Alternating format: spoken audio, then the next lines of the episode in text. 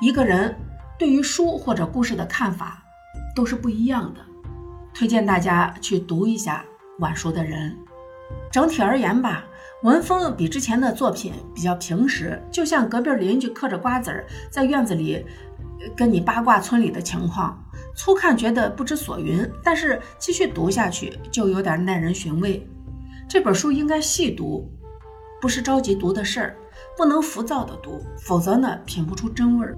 另外呢，觉得这本书非常真诚，文字真诚，细节真实，读起来才有余味儿。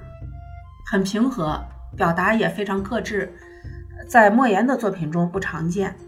放出去还能收回来是不容易的。文中写的都是小人物。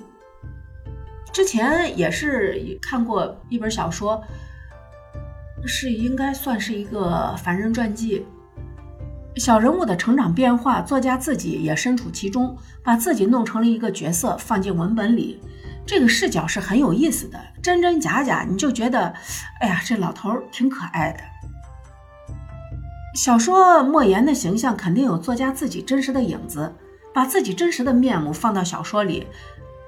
放到这个公共的场域，真的是非常需要勇气。他面临的是评判、误解、曲解，是赤裸裸的，没有给自己留任何回避的余地。就这种姿态，也算是对所谓的诺贝尔奖魔咒的一个回应。就这点，任由他说“明月照大江”，这种气势是特别坦荡荡的。作家有大气。他收着写了，你不能因此就觉得哦，你看了他写不出来了吧？说人家江郎才尽，这话就过分了。文风不同而已，一个魔幻现实主义回到了生活中的这种做法，这种写法还是很有特色的。